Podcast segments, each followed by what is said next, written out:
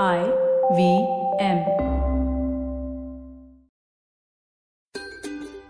नमस्कार, स्वागत है आपका स्माइल इंडिया पे शिफा माइत्रा के साथ। उम्मीद है कि आप यहाँ सही और आशावादी समाचार सुनना पसंद करते हो। मुझे ऐसी खबरें खोजते वक्त बहुत अच्छा लगता है। कहीं तो पॉजिटिव शब्द से डर नहीं लगता।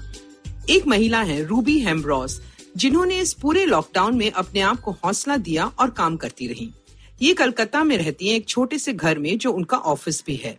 लॉकडाउन के कारण उनके साथ काम करने वाले सहयोगी नहीं आ पाए, पर उसने अपना काम कायम रखा।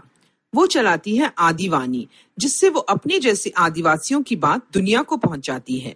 अपने आप को भाग्यशाली मानती है कि अंग्रेज़ी मीडियम में वो पढ़ाई कर पाई, और अब पिछले आठ सालों से वो अपने समूह के लिए ये काम कर रही है। उन्हें एक सुरक्षित जगह दे रही है। उनकी कहानियाँ लिख और छाप रही है ताकि दुनिया उन्हें भूल न पाए। पैसे बहुत कम है, पर वो अपने काम में डटी रहती हैं, क्योंकि ये काम महत्वपूर्ण है। उसने लॉकडाउन के दौरान और लोगों से इंटरनेट पर संपर्क बनाया और उम्मीद करती है कि मेहनत रंग लाएगी। आत्मनिर्भरता की मिसाल है रूबी। अब रुक करते हैं केरला की ओर। यहाँ एक बार फिर सरकार ने कदम उठाया है लोगों की भलाई के लिए। जब स्कूलों में ऑनलाइन क्लासेस शुरू की गई, देखा गया कि ज़्यादातर छात्र इसका लाभ नहीं उठा पा रहे। हर घर में कंप्यूटर या स्मार्टफ़ोन नहीं था तो शिक्षा विभाग ने एक नया अभियान शुरू किया, जिसके तहत हर विषय पर क्लास लगती है और ये क्लास दिखाई जाती है टीवी पे। विक्टर टीवी नामक एक चैनल पे रोज ये क्लासेस फ्री में दिखाई जाती हैं। बच्चों को अपनी क्लास और भाषा चुननी होती है पहली बार। फिर पता चला कि कुछ घरों में तो टीवी भी नहीं है तो अब ये क्लासेस टीवी पे दिखाए जाते हैं हर मोहल्ले के स्थानीय हॉल में। किसी बच्चे को पीछे नहीं रहने देंगे। उम्मीद है बाकी राज्यों की सरकारें भी ऐसा ही कुछ करें। बच्चों को सही शिक्षा दी जाए तो कमाल कर सकते हैं। हाल ही में देहरादून के कुछ बच्चों ने एक पहल की। कृष्णा नगर इलाके में सबने गुल्लक तोड़ी और पैसे जमा किए। फिर एक आंटी को दिए और कहा कि दुकान से हमें दूध और बिस्किट ला दो। पता लगाया तो वो आसपास के कुत्तों को खिलाना चाहते थे।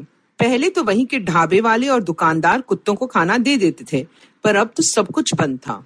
बड़ों ने बात सुनी तो उन्होंने भी कुछ पैसे दिए। ये सब कम आमदनी वाले घर हैं, पर बच्चों का दर्द तो सभी को नज़र आ रहा था। उन्हें ये करता देख उत्तराखंड वन विभाग ने भी आर्थिक मदद की और इन बच्चों के साथ साथ गली के सारे कुत्ते और बिल्लियाँ भी खुश हैं।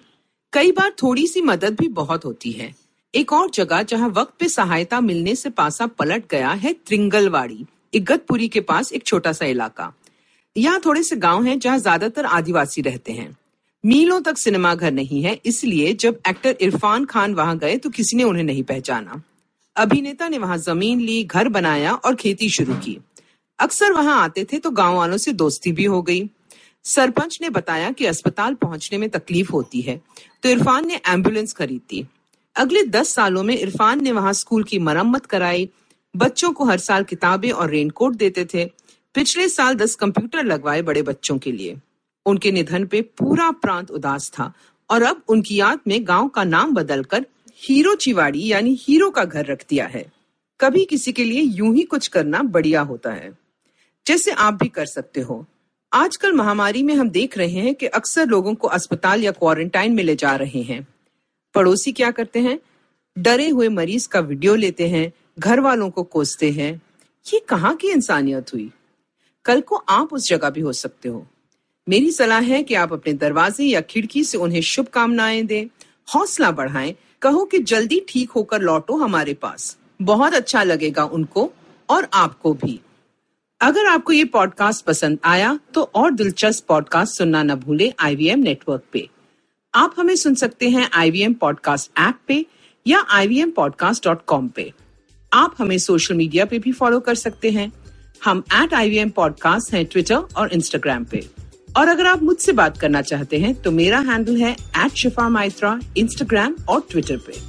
तो अब मैं चलती हूँ, लौटूँगी बहुत जल्द स्माइल इंडिया के एक नए एपिसोड के साथ।